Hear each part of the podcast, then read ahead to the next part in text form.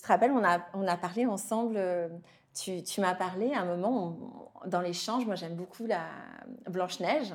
Tu m'as dit, oh, j'ai une version, euh, j'ai une Mhm. version incroyable de Blanche Neige. Et tu m'as parlé euh, dans, dans, dans la version, il y avait euh, l'ogre qui, qui suce le doigt Mhm. de, de Blanche Neige. Et elle perd son énergie.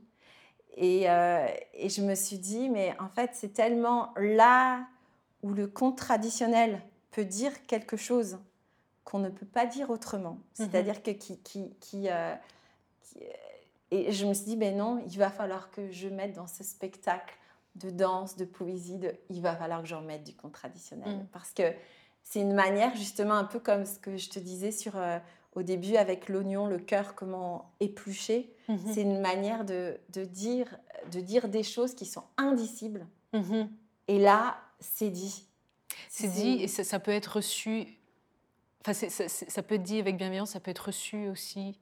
Ça, va faire Ouais. effet autrement, je Ouais, trouve. Parce ouais. que c'est pas, c'est pas une claque que tu prends dans la figure. C'est, il y a quelque chose de beaucoup plus doux, insidieux peut-être aussi. de, parce que des fois, ça va, ça va faire effet beaucoup plus tard. Mais oui, vraiment, ça, c'est cette force de l'image, de l'évocation, puis de. Ce qui est intéressant, c'est que toi, après, tu, tu entends ça, tu le racontes, puis il y a des gens qui vont entendre encore autre chose, et ça va les toucher autrement. Ouais. C'est cette, je sais pas si on peut dire neutralité de l'image, mais en tout cas, euh, cette poésie de l'image qui fait que ça, comme tu dis, on peut parler de choses très difficiles et que ça les rend euh, pas acceptables, mais on peut les entendre.